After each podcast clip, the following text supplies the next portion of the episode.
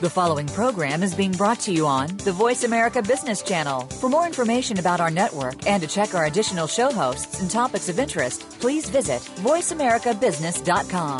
The Voice America Talk Radio Network is the worldwide leader in live internet talk radio.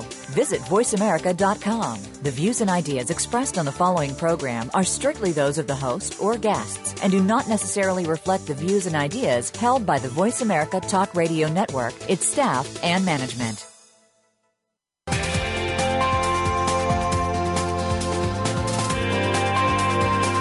Welcome to Financial Excellence with Game Changers, presented by SAP. The best run businesses run SAP.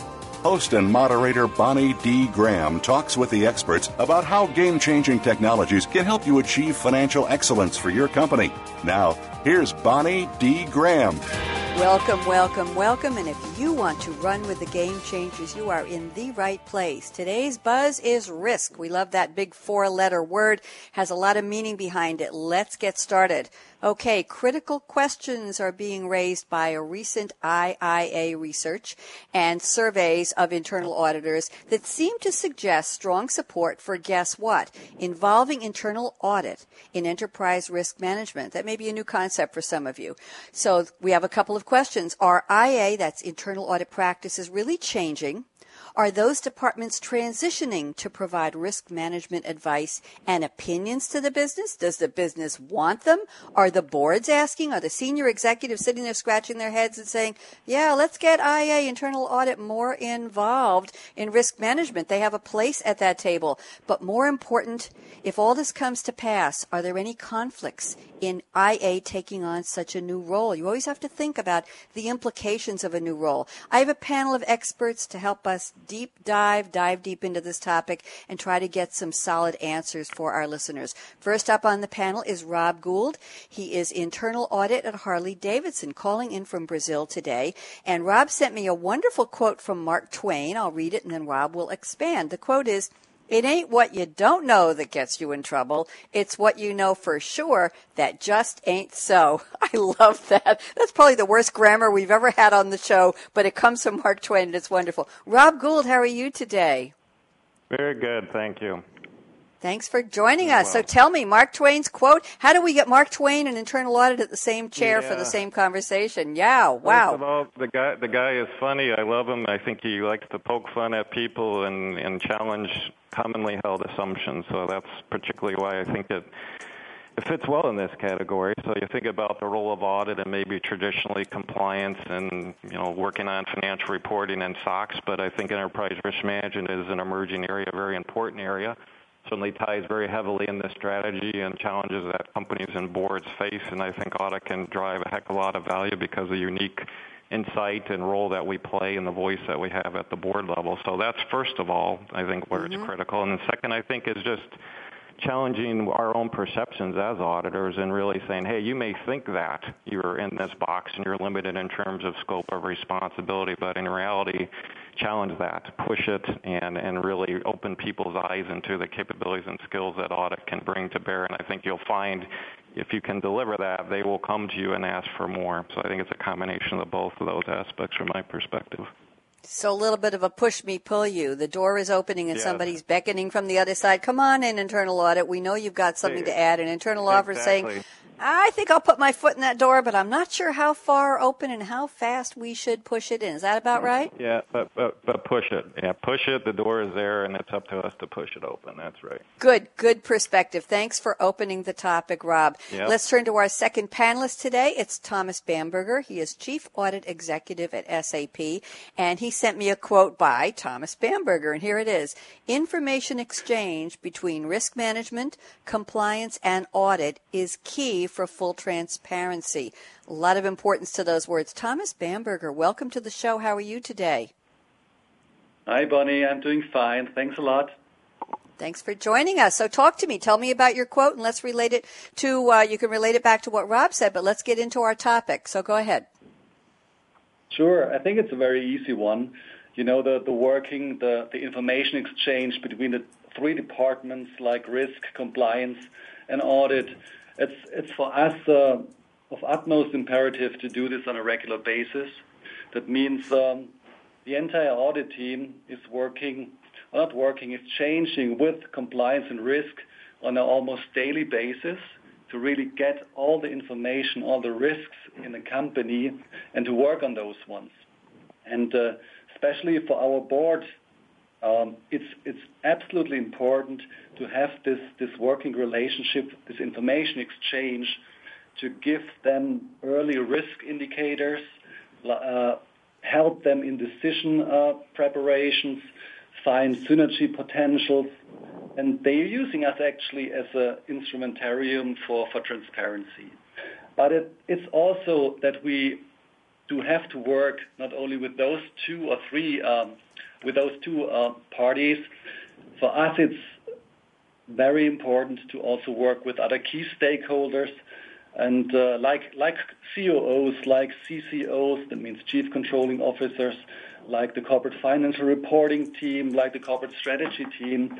And uh, that's, I think, um, an, an, account management, what we established in order to really fulfill, fulfill our task by, mm-hmm. and this is also important, fulfilling the independency.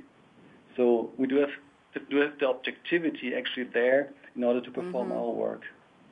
Thank you, Thomas, for adding that. I want to ask you a question. What kinds of risk are we talking about? We've, we've uh, been banding about the term risk management. It's in my intro. So just for our listeners' edification, what kinds of risk you talk about having more insight into risk that may be coming down the pike or imminent? What kinds of risk are we, we talking about here? Yeah, I think the most, the most relevant ones for us is for sure the strategic ones, the strategy. So here we'll really have we can have really impact and relevance for the organization when tackling those topics. Um, however, we're also uh, focusing on any other risk types like operational risks, financial risks, support, development, so all functions within our uh, company. Okay, thank you very much. Bruce McCuaig, you're no stranger to financial excellence with Game Changers. Welcome back, Bruce. Thank and Bruce you, is with, thank you, and Bruce is with Governance Risk and Compliance Solutions at SAP as well. And we have a quote from the tennis world. I think, uh, Bruce, on another show this week, somebody else has sent me a tennis quote. Very interesting. So the quote is from Arthur Ashe. The quote is very, I think this is a lesson for life, Bruce. It's start where you are use what you have, do what you can. Welcome back, Bruce. So, talk to me, Arthur Ashe. How does this relate to our IA internal audit topic today? Well, thanks, Bonnie. I didn't look up this quote just in this context. I was driving down the highway about a month ago, and I heard this quote used on a radio show, and I found it riveting. My wife was with me, and we both kept my hands on the wheel, but we both looked at each other and said, "Well, that is profound." And it's certainly it is. not about tennis, or certainly not just about tennis. Mm-hmm. And it struck me that if you're in the game-changing business, this isn't a bad way to think about it. Um, so if internal audit is going to make a difference in risk management, you start where you are. And where's internal audit? It's a global profession of, I think, perhaps a couple of hundred thousand people uh, that's pretty well recognized around the world. That's not a bad position to start from. Use what you have. Well, we've got a set of standards in mm-hmm. the internal audit profession that certainly endorses and provides some framework for getting involved in risk management. And do what you can well, we've got an audience of senior executives and board members that can, uh, you know, guide us and, and, and, and receive the insights and advice we can give them on risk management. So I just thought it was a great place to start. You know, start where you are, use what you have, do what you can, and I think the internal audit profession, uh, you know, has dot points under all three things, and it's uh, as well as being a good lesson for life, it's a great lesson for game changers. It certainly is. Thank you for tying that into the title of our show. Bruce, I have a question for you. Uh, comments on what Rob Gould introduced in his Mark Twain quote. I'd like to put Mark Twain on one side of the tennis court and Arthur Ashe on the other and see what we get. That would certainly be a profound match, uh, made in heaven, unfortunately. The question, Bruce, is what do you think about the need for internal audit to put their foot in that door and push it in versus what's on the other side? Is the board saying, come on in, the water's fine. We think we want you now for risk management management advice and opinions. What do you think? Where is that door right now? Who's pushing? Who's pulling? Auditors, I don't think auditors can afford to wait to be invited. I, I think the need ah. is obviously there right now. And I do think they have to push the door in. And I had the good fortune to attend a presentation that Rob Gould gave to a risk management conference, uh, I guess about a year ago now, and, and I was just stunned at the, the amount of work and the quality of the work he'd done in the risk management field. I think to some extent, uh, you're going to find boards who treat reports on risk as hot potatoes and really don't necessarily want to hear about them.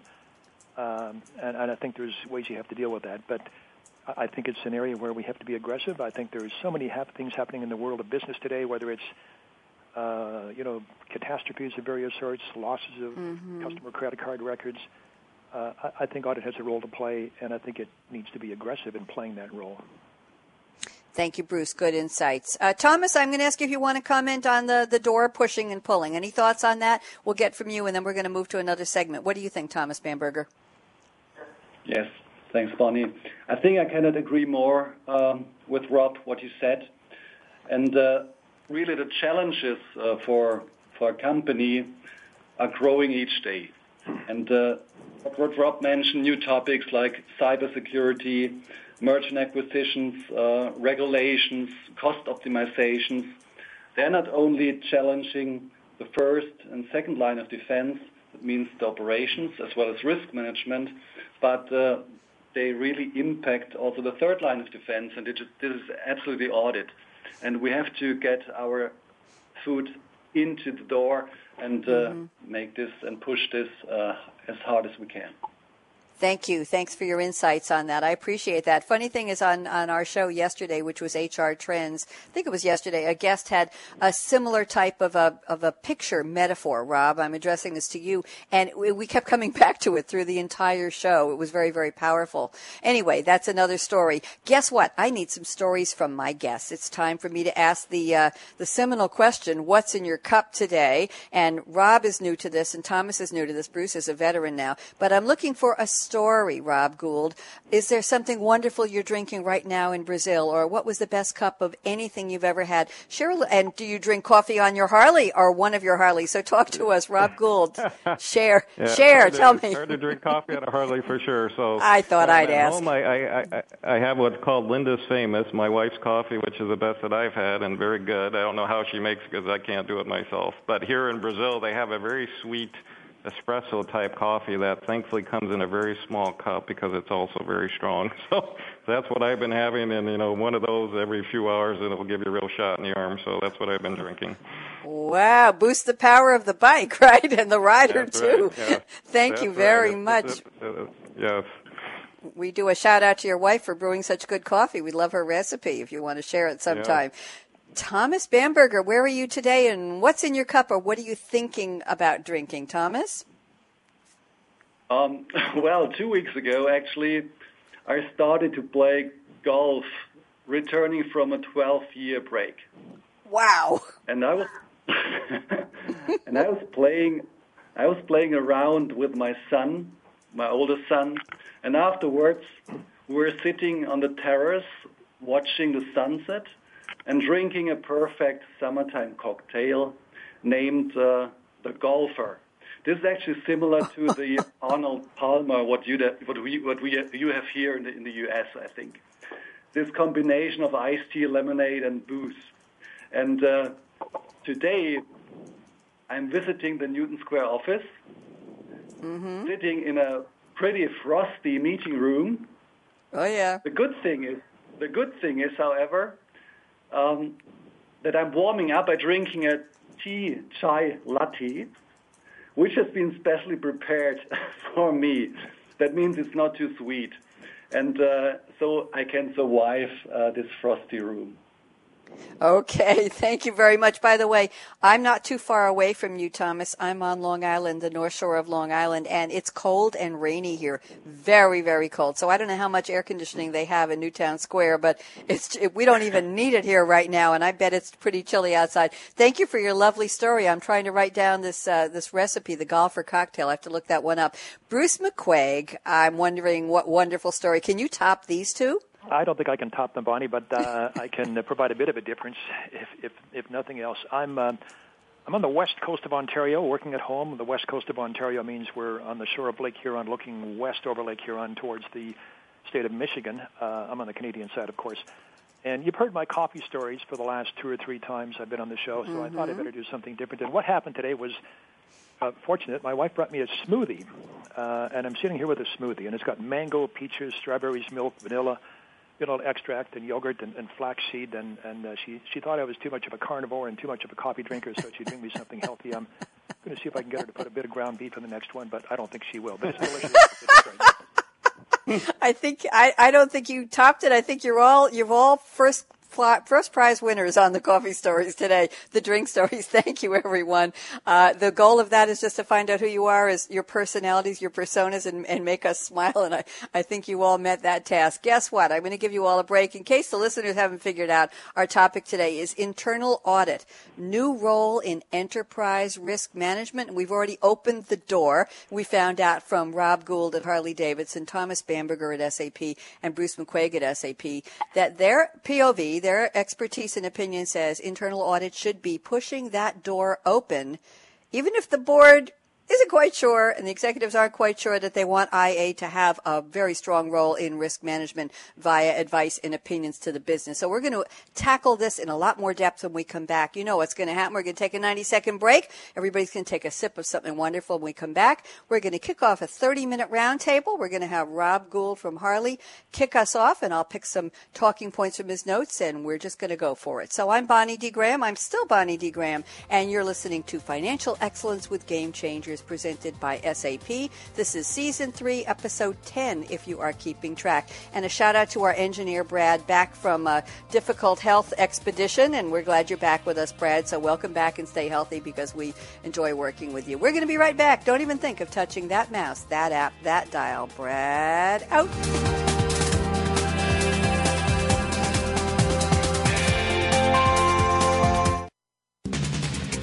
Always talking business. Talk to an expert. Call now toll free 866 472 5790. That's 866 472 5790. Voice America Business Network. The time for enterprise mobility is now. According to IDC, by 2013, over 1.19 billion workers worldwide will be using mobile technology, comprising 34.9% of the workforce. The impact of mobility on business is clear. Increasing numbers of business users are expected to handle critical tasks and decision making in real time, no matter where they are. SAP and Sybase, an SAP company, offer mobile applications and underlying infrastructure with integration to SAP systems for secure access to business processes anytime, anywhere, and on any device. www.sap.com.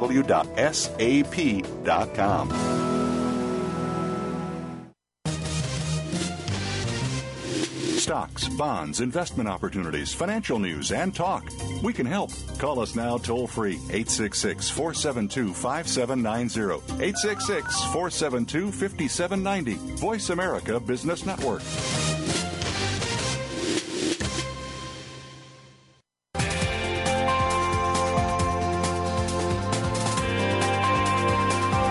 Welcome back to Financial Excellence with Game Changers, presented by SAP. Comments? Questions? Send an email to bonnie.d.graham at sap.com. And you're invited to tweet during and after the show at hashtag SAPRADIO. Now, let's get back to financial excellence with Game Changers. Here we are. Welcome back. After a brief break, we're talking today about internal audit, new role in enterprise risk management. And I have a question mark about that because we're not quite sure, and that's what we're trying to figure out with our panel. Speaking today with Rob Gould from Internal Audit at Harley Davidson, Thomas Bamberger, Chief Audit Executive at SAP, and Bruce McCuaig, Government, Governance Risk and Compliance Solutions at SAP. We're ready to start our 30 minute roundtable nonstop. So, Rob, I hope you put your seatbelt on. I'm sure you wear some kind of a belt when you're tooling down the yeah. road in your Harley. Rob, let's talk about. Uh, I'm looking at your notes you sent me before the show. An interesting topic here. Internal audit can serve in an advisory capacity to facilitate the ERM process, and then you added we should update our internal audit charter to reflect our new role. So let's start at the very beginning. What is the charter now? Does it exclude risk management? And how much work, whose job is it to update this charter? So get us started, Rob, and then, of course, Thomas and Bruce will chime in with you. Go ahead. Yeah. So it does certainly include uh, a separate charter for advisory and lays out what our role is for risk management for the board. The audit uh, committee has reviewed and approved that, and specifically it indicates management is still overall responsible for risk as they should be, the mitigation, the resourcing, the decisioning. What audit does is really help to facilitate the guidelines, develop the process, the structure, how it works, and, and really kind of coach management on how to do risk management. That's our role, and I think it certainly fits within the IA standards, and in addition with the IA standards, it also indicates we have a responsibility to assess a company's risk management capabilities. That is, in fact, what opened the door, if you will, for us with that mm-hmm. Harley. We did an audit of that area a few years ago and indicated there are some opportunities for improvement, some gaps, some ways that we could improve and develop a more consistent structure and developing a you know kind of an implementation timeline and we presented that to the audit committee. I remember one of them specifically says you know, we had an itch that wasn't being scratched, and this is finally getting scratched, and I like it, and I want more. And so the, the program has really taken off since then. And so been working very closely with the business to develop all the processes for doing the assessment of risk and reporting those and benchmarking and, and all that. So I think we've been continuing to refine it for every year, and I think we're getting a lot of traction on that front as well. In addition, I think it's opened the perspective about the role that audit can play in other types of strategic projects. So now they frequently come to us to assist on those types of areas where traditionally had you kind of led with normal audit, I don't think they would have viewed us in that way. So that has been a really big benefit for audit from my perspective. Thank you, Rob. Question for you before Thomas chimes in is how long would you let's get get some expectations here uh, for a, a, very large company like Harley, like any any mm-hmm. big I call them the behemoths of the enterprise world. How long would the process be from the time they say, "Yep, it's time to update our internal audit charter"? Uh, is that a monumental task? Is this something we're talking about? You bring in an independent uh, auditor, if you will. You bring in an independent company to take a look and see where it is. How many years? How many people? What's the investment in updating that charter? Yeah, but the, the charter is not a, a task that takes very long at all. I think the IA gives some good standards in terms of what advisory roles you can and can't take and I certainly use that as a guide and, and really having some dialogue with the executives and the board. So that, that wasn't the hard part. I think it's more mm-hmm. The cultural change and truly building risk management within the pace of the company, the business planning, the update of the strategies, and and the board dialogue. So that, that that's the challenge I think is really building it into the culture of the company, and that that takes time, you know, acceptance and, and familiarity, mm-hmm. but now I think it's the point where you know management is really kind of running with it, and we just kind of guide them and you know make sure that they know, hey, we're ready to go and let's get started. And if we have any additional risks, we'll include that and do some training awareness for those new risk owners. But otherwise, I think the process is just just running. Now, it has taken maybe four or five years, I think, to reach maturity. Mm-hmm. And I think Bonnie, that's probably what you're asking about. Yes. Uh, so there is that level of, of time and investment that is going to take to really get it integrated. But you know, the charter itself is really not a difficult thing, and you know, and that's going to tell you right then whether you're going to get the acceptance because it's something that is not normal. Um, but yeah. I think again, push the door and see what kind of traction you're going to get. Thank you, Rob. Thomas Bamberger, thoughts on, on the charter, Mo- moving it ahead, uh, formalizing the new role. What are your thoughts? What's your expertise, experience? Yeah, sure. Um, yeah, it's what what uh, Rob mentioned. What we need first is, of course, the buy-in from the board and from the audit committee. This is this is relevant. Second, um, the IIE or the IIA, sorry, they want to have each year a review of the charter and of our professional. So we so we do this. And if we do any changes, of course, this has to be then reflected. Um, just give you an example what we did with an SAP. We started the transformation two years ago mm-hmm. when we said we want to come from a old-fashioned compliance audit department towards a modern one. That means a modern one which is uh, based on strategic advisory and um, having, of course, the right skills in the team, having the right culture in the team. This was also what, what Rob mentioned before. And uh, this mandate coming from if you if you look at the picture, for instance, in the bottom line you have non-negotiable compliance topics. They have to be done throughout the years. So you need basic audit skills for those types, IT skills, critical thinking for sure. But then if it comes to the next level, people need to get additional skills They need skills to get more business insights. That means they have to work on themselves to get those uh, to get those skills, additional ones.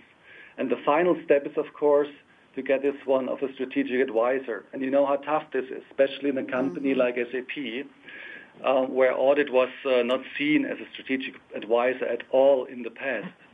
And uh, and strategic advisor, for instance, is your mom or your dad.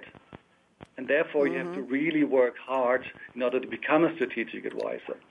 So, skills, business knowledge, critical and strategical thinking, these are the criteria you really have to have and to work on each day. Thank you, Thomas. Great insights. Bruce McCuaig, I know you want to chime in on this. Thoughts on the charter and, and uh, talking about the new skill sets? Uh, well, uh, let me let me come at it from a different direction. Obviously, the charter mm-hmm. is important, but uh, let me come at it from the other end. Let me come back from the perspective of what it would look like, in my own personal view, if auditors were truly involved in, in providing good advice on enterprise risk management. I was on the board of a nonprofit organization that provide home nursing care uh, in Ontario, and in fact, I sat on the audit committee and the risk management committee of that board. One of the risks in the home nursing care business is, uh, you know, when a, when a patient goes home from the hospital and uh, you're told that they're being taken home, and they have to have a nurse visit them in six hours after they get home to change the dressing or to mm-hmm. give them some medication, and the nurse doesn't turn up. So we've got yep. that big red risk of missed nursing visit on, on the board. Well, I don't want to know as a board member if we've got good controls over that. I don't want to know if we've got good risk management over that. I want to know mm-hmm. exactly how many times that happened. I want to know which hospitals the patient was released from. I want to know uh, which nurses and which nursing agencies were involved. I want to know what happened to the patient. Did they get sick? Did they get readmitted to the hospital? Did they sue us? I want to know that information. So to me, that means internal auditors have to provide that kind of framework to, pr- to produce that kind of information. The only way to know if the risk is being managed is to look at the results of that risk management and understand you know, what's, what's happening as a result of that risk being managed, what the incidents are, what the issues are, what the losses are, and those sorts of things. So to me, that's that's what I want to see in a charter. I want to see auditors given the role of influencing the development of that kind of information system and auditing to make sure that the board's getting the right information about those types of incidents. Uh, so in developing a charter, that's what I'd look. I'd look at the end result that I wanted mm-hmm. and design the charter accordingly. I kind of pushed us a little bit in a different direction there, Bonnie, and I'm sorry if I did, but I. No, that's fine. That's uh, fine. Uh, Bruce, your example is so compelling. As a matter of fact, somebody was just telling me the other day, I'm trying to remember who, they had p- post surgical dressings and the nurse didn't show up for a day here, a day there. They didn't know when she was coming. Oh, well, we won't worry about it. It happens every day. So thank you for relating this from, from the, uh, I'll say, the ivory tower of, of audit and risk management down to the level where it really matters, the people level. Thank you, Bruce. Anything Anything else you wanted to add, Bruce? Well, I don't think the board has to get involved in every risk to that level, but for those mm-hmm. risks that are key to the, I mean, this is a home health organization, and if you can't keep your patients healthy at home, you shouldn't be in business. So for those critical risks that affect the very foundation of the organization's yeah. purpose, you need that kind of information. Ideally, yes. Very, very well put. Rob Gould, do you want to chime in on anything before I move this in a different topic? I'm going to talk to Thomas about something else. But Rob, anything you want to do you know, to wrap I, up this thread? I, yeah. I would just reiterate, as both you know Tom and Bruce raised, I think really understanding strategy, getting attuned to the changes in the strategy, the implications of that from a risk perspective, and really always having that in mind for all the audits you do is just critical. I mean, it's it's, it's what you do and focusing on the right projects that's so critical, and, and making sure you kind of stay above, you know, the you know the day-to-day normal type risks. Of course, you need to do those or table stakes, but you really need to keep a longer-term vision about you know the critical strategic risks and how we can help to assess and guide the business on that front. Thank you. Well put. I'm ready to talk to Thomas about some of the notes you sent me before the show, Thomas. I want to talk about, I, I asked about the types of risk. Let's talk about uh, the challenges business is facing. The challenges are growing every day. You told me that new topics are coming in cybersecurity, major acquisitions, data security, all of these need to be tackled by all lines of defense. And then you brought up the idea of how well is the House of Governance mechanism working or not so well at all. Thomas, why don't you take us down this channel, please? Yeah. Perhaps if you if you allow Bonnie just to to build on Rob's uh, last mm-hmm. statement. Yes, please. Just wanted to add that um, within within our industry, we do face a very dynamic uh, situation all day long. So the pace of technological change is increasing more and more and more.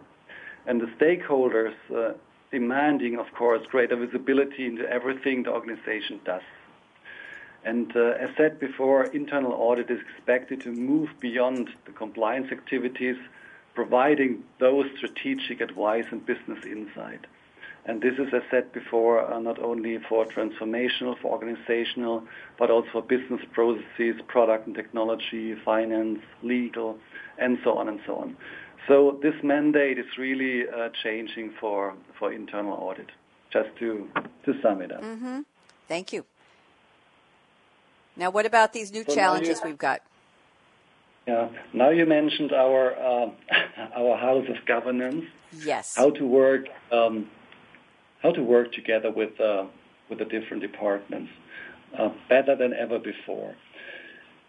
Um, we used to have, of course, good good relationships to departments like um, compliance, to risk, but we said we need to increase this relationship however, always being independent and objective.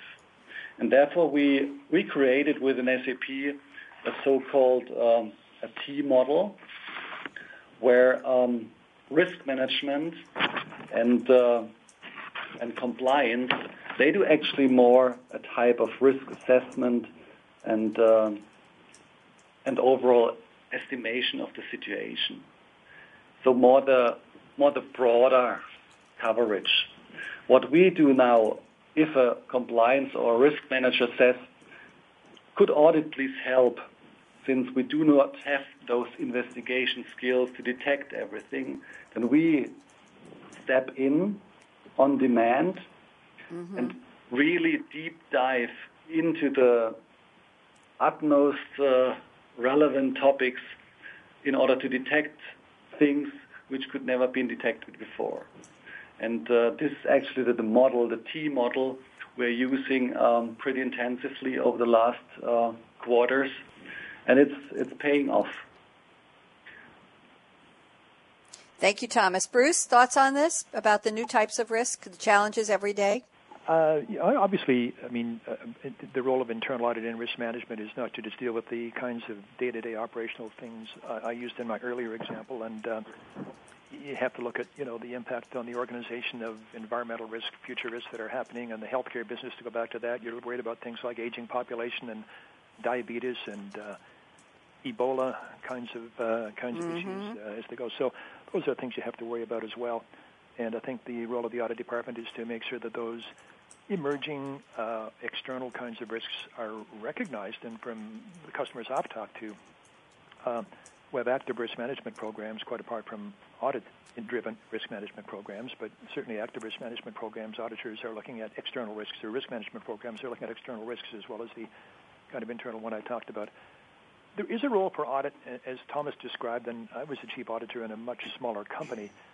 And it is true that you get called upon to do investigations, special studies, and those sorts of things. Um, and, and, and, and, auditors have, you know, the ability, the resources, the skills, the discipline, the standards, uh, the tools to do those kinds of studies. Um, but it's difficult to, to me to get too much involved in those sorts of things. If, if there's information that the business needs to run the business that they don't have and have to call upon auditors to figure out for them, then there's a gap in the framework someplace. And I think part of the role of audit would be to say, okay, we've gone and done some studies, and here's our recommendations. Here's how you have to manage this issue. Uh, and you know, we, we can't we can't be relied upon to to you know to do that kind of thing for you all the time. It's a business problem, and here's what we found out, and here's how we think you can solve it. That that would be because uh, you can get drawn into these investigations an awful lot and, and consume a lot of time on them. You have to take it back to the business, and, and they'll, if they're responsible, will pick up accountability. Thank you, Bruce. Rob, thoughts on that? No, I, I agree. I think you, you do get involved with those type of projects from day to day. They're high priority. They need to get done timely. Um, I think it, it, it's again just kind of basic expectations that an audit needs to provide. I, I also would say I think a critical role we play is the whole education awareness side about risk and bringing a different perspective about things because management is busy running the business, the operations. They don't have the luxury of stepping back and necessarily seeing the whole process from the end to end. And I think that's a really big, big value that we can provide. And of course, that unbiased perspective that sometimes you really need it. It's it's, it's hard to kind of pull that out. And you know, people know about problems, but for whatever reason, they don't necessarily always get raised. So audit can certainly help to drive and be a catalyst for that change, which I think is really critical. Thank you, Rob. I want to go in a slightly different direction with some information Bruce McCuaig sent me before the show. Uh, this sounds like a very provocative statement, Bruce. You told me the control paradigm is a very hard one to shake. The notion that risks in particular must be controlled, and you put quote marks around it, controlled is so appealing and seems so right. And I'll add one more sentence here. But as Bruce used to tell his clients before he joined SAP, if we had as many controls in our personal lives as we recommended for businesses, then we'd all be on some kind of tranquilizer. Okay, Bruce, talk to me. Bonnie, I knew that would get your attention. I, uh, it really did. A little star beside it because I knew Bonnie would come back and ask me about that. so okay, let me give an example, and this is kind of mm-hmm. telling tales out of school. Um, I have a company-provided iPad, a really nice iPad. Uh, it's the latest iPad Air and uh, I like it. It's great. The problem is it's set to go to sleep every five minutes, and I can't change that. Uh, it locks up every five minutes. I can be in front of a crowd, uh, in front of yep. a, in front of a, an audience giving a presentation with my iPad open, and if I leave it for five minutes and answer a question, it'll go to yep. sleep, and I have to sign bye in again. Yep. And I'll have to sign in again. Um, my own iPad, uh, I think the maximum time allowed is about 30 minutes before it goes to sleep my iPad spends more time locked than my front door does. Um, and so that's kind of I don't know what risk that control is supposed to prevent. Perhaps there is a risk there. Perhaps uh, perhaps someone could find my iPad unlocked and access company secrets. I'm just not sure. But it's an example to me of, of a control that um, I, I question why we have it. Uh, and, mm-hmm. an example of the kinds of controls that often auditors or IT people, especially, you know, put into put into systems for us. My view is that if auditors don't understand risks, they don't understand the business. And time and time again, I've looked at customers, and this is my days well before SAP, because uh, SAP is my most recent career, but not my longest one. And mm-hmm. customers would say, "I've got, uh, I've got, uh, you know, 200 risks I've identified, and I've got 10,000 controls in my control catalog, my control library." And to me, that's just wrong. Uh, if mm-hmm. you don't know more about risks than you do about controls, you probably have the wrong kinds of controls, and you're probably putting them in the wrong place. So my sense is spend a lot of time and understand the risk, and then be very, very selective and very, very careful in which of those risks you choose to control. And the rule of thumb is three to one. I don't know whether it should be two to one or ten to one, but the rule of thumb I've given is three to one. If you don't know three times as much about your risks as you do about your controls, you're probably doing the wrong thing. That was my. Ah, very provocative. Rob Gould, Harley, you got to have some opinion on this. Talk to us. You know, there's there's kind of a double-edged sword in terms of the controls, and I think it all gets down to judgment in the end. You know, the, the, the reality is you really only need one primary control that works very consistently, and and you can place reliance on it. If that works, you're good. You don't need 10 other controls as backstops, but we tend to do that. And part of it, quite frankly, is because we have systems that enable us to do that. And SAP is one because there's a heck of a lot of detail, and you get various types of reports about exceptions and sometimes cryptic and hard to understand, but you can run a report and it makes it easier for audits to look at it to Bruce's point because the information is readily available as to opposed to what is important, the risk side. So it is a double-edged sword, and in the end, I think it gets back to judgment and, and really knowing the business and what is important and what's really going to you know, cause harm for the company. And you really need to be thinking about that all the time, not just what's easy to test or readily available. You go down that path and you are wasting time and, and, and not focusing on the value-added issues. Mm, okay. Thomas Bamberger, thoughts on what we're discussing, please? Yeah. Of course, we do have, I think we all have enough tools in order to, to control what we need to control. Uh, however, what we think it's, it's important is to have the right people. That means um, you permanently have to to rotate people in in order to increase the quality of an organization like audit.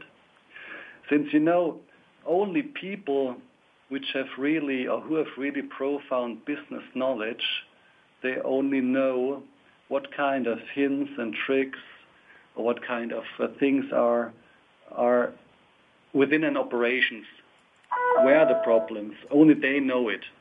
And that's why important to get those people in different roles in audit, for instance, in order to tackle those ones. I think it's not it's not uh, it's not relevant. Uh, um, or what what Rob mentioned. I think it's uh, it's good to have the judgments definitely by people, but um, but finally, really we need to we need to have the controls. Um, yeah, manifested by tools, I said before, but on the other side, I said we need the right people in order to, to, to monitor them and to have the permanent exchange with the business to really um, to really have the, the insights and to get the nitty gritty stuff. Thank you, Thomas. Rob, I want to go back to you. I want to, we have, let's see, we're going to take about five more minutes before we take a break. I want to just uh, do a scatter shot here on some topics we haven't brought up yet. Rob, you said internal audit can guide the company in identifying and assessing black swan risks that may affect the company's future success. That's what we're all talking about, future success. What is a black swan risk for those like me who are uninitiated, Rob? And how does that relate to our topic? Yeah. So I think on that particular one, every company's got a different opinion about black swans. And of course, you could say, well, it's uh, you know an earthquake in San Francisco, or it's 9/11, or these you know major catastrophes.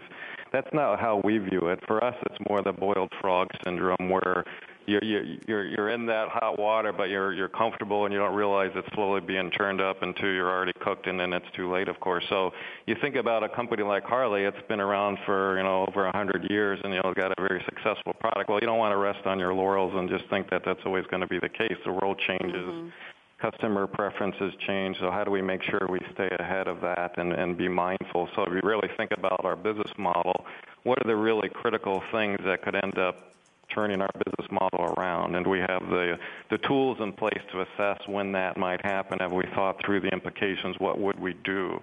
And really thinking through that and assessing that and, and having a really good dialogue at the board. So that's one thing that the board has to do. What's around the corner that could impact mm-hmm. the company's business model that we haven't thought about? And so that's one thing that we in audit did is help to facilitate dialogue with the executive group, and I think it brought forward, you know, a number of very insightful things that, you know, we, we didn't recognize necessarily, or some of the things that we had, but we weren't necessarily willing to kind of take that risk, but it helped to, to kind of raise it, have some really good dialogue around, and then and the company ended up taking the risk, and I think do it, did it in a very planful well understood way, and it and it was successful. So that was the benefit of that, and I think it was a you know really a, a good exercise. So again, something I think an audit can help to drive that type of dialogue. Otherwise, mm-hmm. probably wouldn't have happened. Oh, yeah, good to know. Uh, Thomas, I want to go to another one of your talking points. It's an interesting thing. We, we talked about who's pushing the door in. Is it coming in from the side of the board and the executives, or is it being pushed in aggressively and assertively by internal audit? You have an interesting quote here. You say, last but not least, there is a German saying quote, do good things and talk about them. And you say this is the way to bring awareness of internal audit to the business. So in reality, how does this work? Who gets to, we, we hope they're doing good things and who gets to talk about it? Is it IA saying, come look and see, see what we've done this week or this month or this year, sending reports, not boasting, but saying this is our impact and we want you to know we are being effective. How does that process work, Thomas? Mm-hmm. Yeah, just just to give you an example of uh, why I thought this is a good uh, statement, a German one. Since often within, within audit, people did not talk about the audits they have done. The question is why not?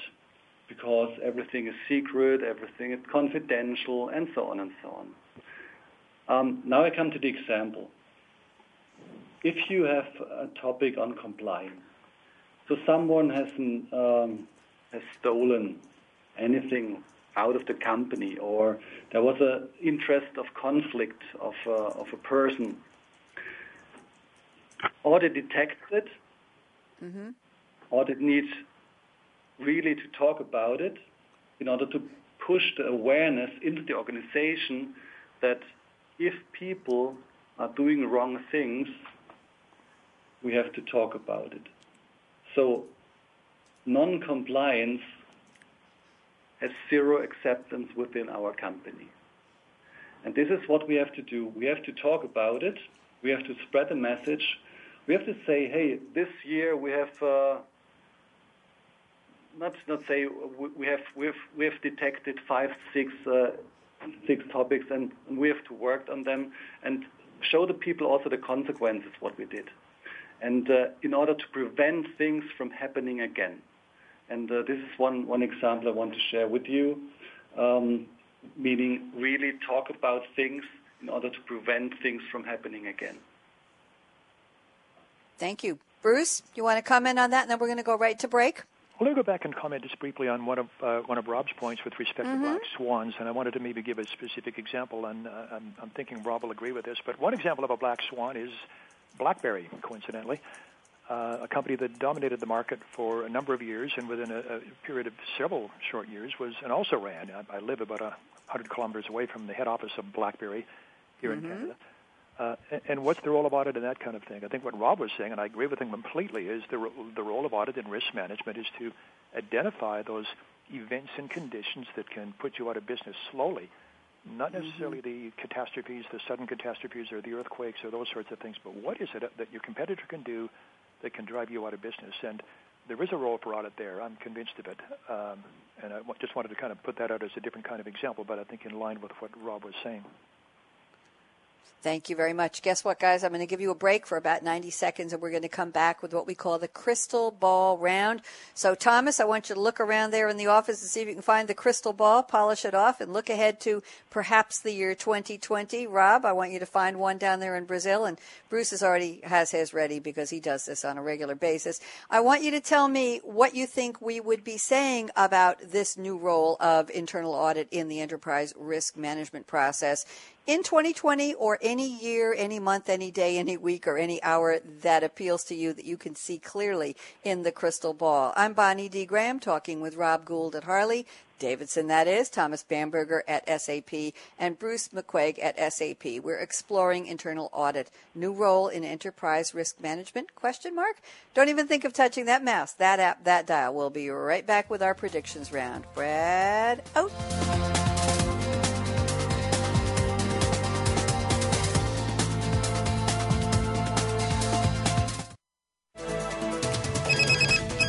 Up to date business and financial news. Call now and get the financial information you need. 866 472 5790. 866 472 5790. The experts are here. Voice America Business Network.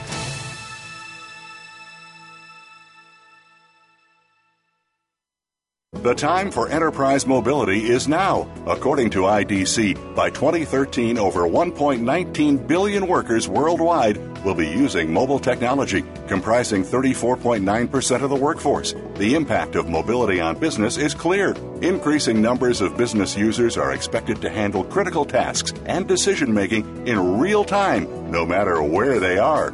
SAP and Sybase, an SAP company, offer mobile applications and underlying infrastructure with integration to SAP systems for secure access to business processes anytime, anywhere, and on any device. www.sap.com.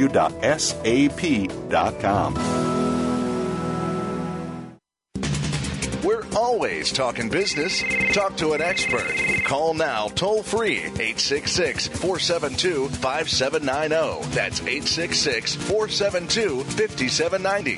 Voice America Business Network.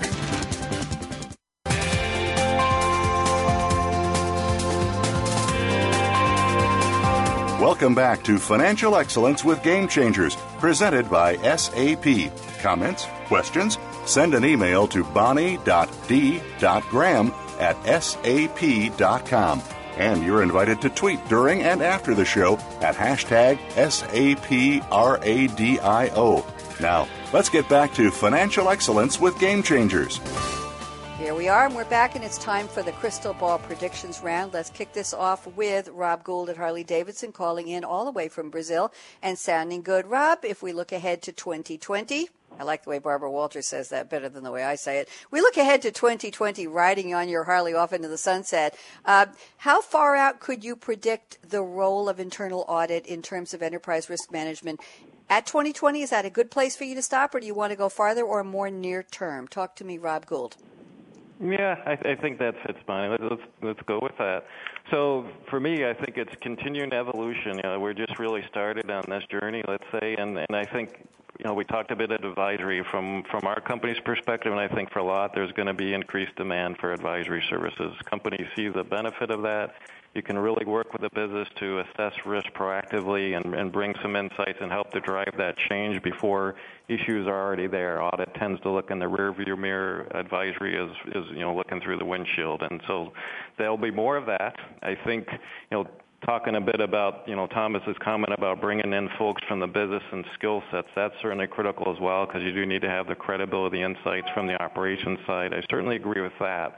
I would push back just a little bit in terms of the depth of experience for this type of effort, in my mind, you really need to have some pretty deep skills, experience skills, and particularly facilitation and really knowing how to interact with the business. And that new auditors coming into the role they are not going to have. So I think it takes quite a bit of experience and going back to this term judgment and having to have the dialogue with the executive and gain their trust. So I think kind of a mix of, you know, the auditors that you have pretty deep knowledge They've been there for some time, as well as you know rotations of people from the operations. In my mind, I think you need both. They have to complement each other. The other thing that I see quite a bit, you know, get back to this topic of GRC that Bruce had mentioned. That's certainly a critical tool and enabler. At least for me and what I see, it's it's quite a bit far out because just getting the the integration of the systems, they have the reports and the support and buy-in with all the other functions like compliance and legal and you know risk management and all these other areas to also support and buy in the use of those type of tools is a pretty big task. You need to be in agreement about what you're wanting and how you how you call risks and all those type of things. So that I think is further out at least for us. I think it sounds good in theory but from an operational point of view I think it's more difficult. So I think getting the support the governance the alignment from the business areas the process side is first before you really start going after technology. So that's kind of what I view kind of the next stages of that. I think you want to keep learning and seeing what's possible, but I think you need to kind of build the process and the capabilities and alignment with the business first before you start thinking about a technology tool. So that's, that's Thank kind you, of Rob. how things evolving. You, you know what? I appreciate your predictions. One word stood out early in, in your talking points here. You mentioned the word trust. I don't know if that word came up in the rest of our conversation during the roundtable, but there has to be an element of trust, right? For people to trust in the in the company that internal audit does have the skills, does have the tools, does have the motivation, does have the commitment, does have the mindset to do the proper thing in terms of risk management. Is that a, a key to getting this done on a social, human level? Is the trust factor? Absolutely. Rob? I mean, there's there's certainly mm-hmm. sensitive topics that you're raising. You need to hold them yes. in confidence. You need to make sure that you are treating with the respect, and and mm-hmm. they know that, and you need to build that over time. Yes. Good, thank you. I, I, picked that up, and it, it sounded to me like a word we hadn't said yet. Glad we talked about it. Thomas Bamberger at SAP. Predictions, please. Take a full two minutes, Thomas. Go ahead. Thank you. So first, um, I think the education of the business is for us most important. That means especially on topics like compliance, but also as the ones we've talked before, data, cybersecurity, and so on. That means we really have to help the first line of defense, help them to know what they need to know. And of course, this helps then in turn the second line and the third line of defense. That means us, corporate audit. That means um, then corporate audit can really focus on optimization of the team itself, focus on improving the strategic advisory services, and uh, really getting the mindset uh, of the of the auditors in a way that helping the business is the utmost imperative. Thank you. Bruce McCuaig, you're up. Predictions. Two yeah, minutes. Funny. Um, yep. I think I think these days a five-year time horizon is uh, pretty long because uh, things are happening pretty quickly. Uh, if I look at my business card today, it says I'm a marketing person, but I've only had that on that card for a couple of years, and before that I was a consultant. But I like to remind people that I once had a real job, and I once actually was an auditor and a chief auditor and a, and a financial manager, and actually did real stuff. But going back to those days, I recall as an auditor, it seemed to me that a lot of our time was spent uh, looking backwards in time, mm-hmm. looking internally within the organization, uh, looking at tangible things, uh, looking at transactions, looking at inventories, looking at looking at things that we could touch and feel and see. Um, and we spent a lot of time verifying, you know, compliance, verifying transactions. Uh, everything seemed to tie back to the general ledger in one way or the other. Even though we weren't necessarily a financial auditing group, we did seem to have a financial auditing, you know, preference. It seemed to me. So, what does the future hold? Well, if you look at the way technology is emerging today, um, I'm I'm not sure that pretty much everything that happened in the past inside the organization, I'm not sure that couldn't be analyzed by big data. I, am not sure mm-hmm. that you can't, uh, you know, find out uh, everything you need to know about what happened by by running al- algorithms uh, against historical information, operating information, financial information. So if I say that, then what's the role of audit? Well, well, the role of audit in that aspect is the data scientist. I mean, I think the role of mm-hmm. audit is to develop and run algorithms, and they need audit expertise and they need business expertise to find out what happened in the past that you know, that you need to know about, you know, to to run the business well. The other role of audit, I think, is to look to the future and to look outside. So shifting from internal, tangible, historical to external, intangible. Um, and not necessarily, you know, you know, what are trends in business? Uh, what are what are trends you see in consumer preferences? What's going to happen in the future? Those are the kinds of things that I think auditors might well spend time looking at and, and funneling into the business. In a broader sense, I think the role of audit is to create information. I don't think the role of audits audit is to do audits. I think the role of audit is to create information, and sometimes an audit report is the best way to do that, but it's not the only way. And sometimes I think to create information, you have to build the organization's capability. Uh, sometimes I think you have to do it for them. Sometimes I think you have to provide analysis. Sometimes I think you have to provide frameworks for understanding and analyzing and, and reporting information. So I see the role getting a lot more analytical. I see it getting a lot more technical. I see it getting more focused on the top of the organization, and I see it getting more forward looking. Uh, Bruce, I'm going to cut you off and say thank you. I'm totally out of time. I got 10 seconds to end the show. I want to say th- great thoughts, by the way, great predictions. Thank you to Rob Gould from Harley Davidson, calling from Brazil. Appreciate your time. Thomas Bamberger, I hope you warm up at SAP in Newtown Square. Thank you, Bruce McCuaig. Always a pleasure. Thank you to the, the Financial Excellence team, Chris Grundy, Aaron Hughes, Birgit Starmans, Bruce McCuaig, Henner Schliebs. Thank you to Brad. Welcome back, and the Business Channel team. I'll see you tomorrow right here, 8 o'clock Pacific, 11 Eastern on Coffee Break with Game Changers. Another great show coming up. And later in the afternoon, we'll have a repeat of last week's The Customer Edge. And Thursday, we debut a new show, Innovating Innovation with Game Changers, Thursday, 10 a.m. Eastern. I'm Bonnie D. Graham, and here's my call to action. Fasten your seatbelt. What are you waiting for? Go out and be a game changer today. Bye bye.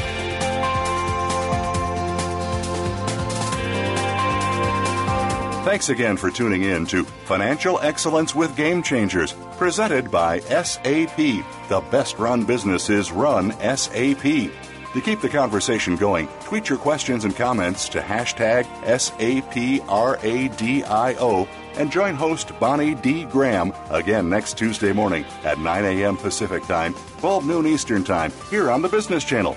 Wishing you a game changing week.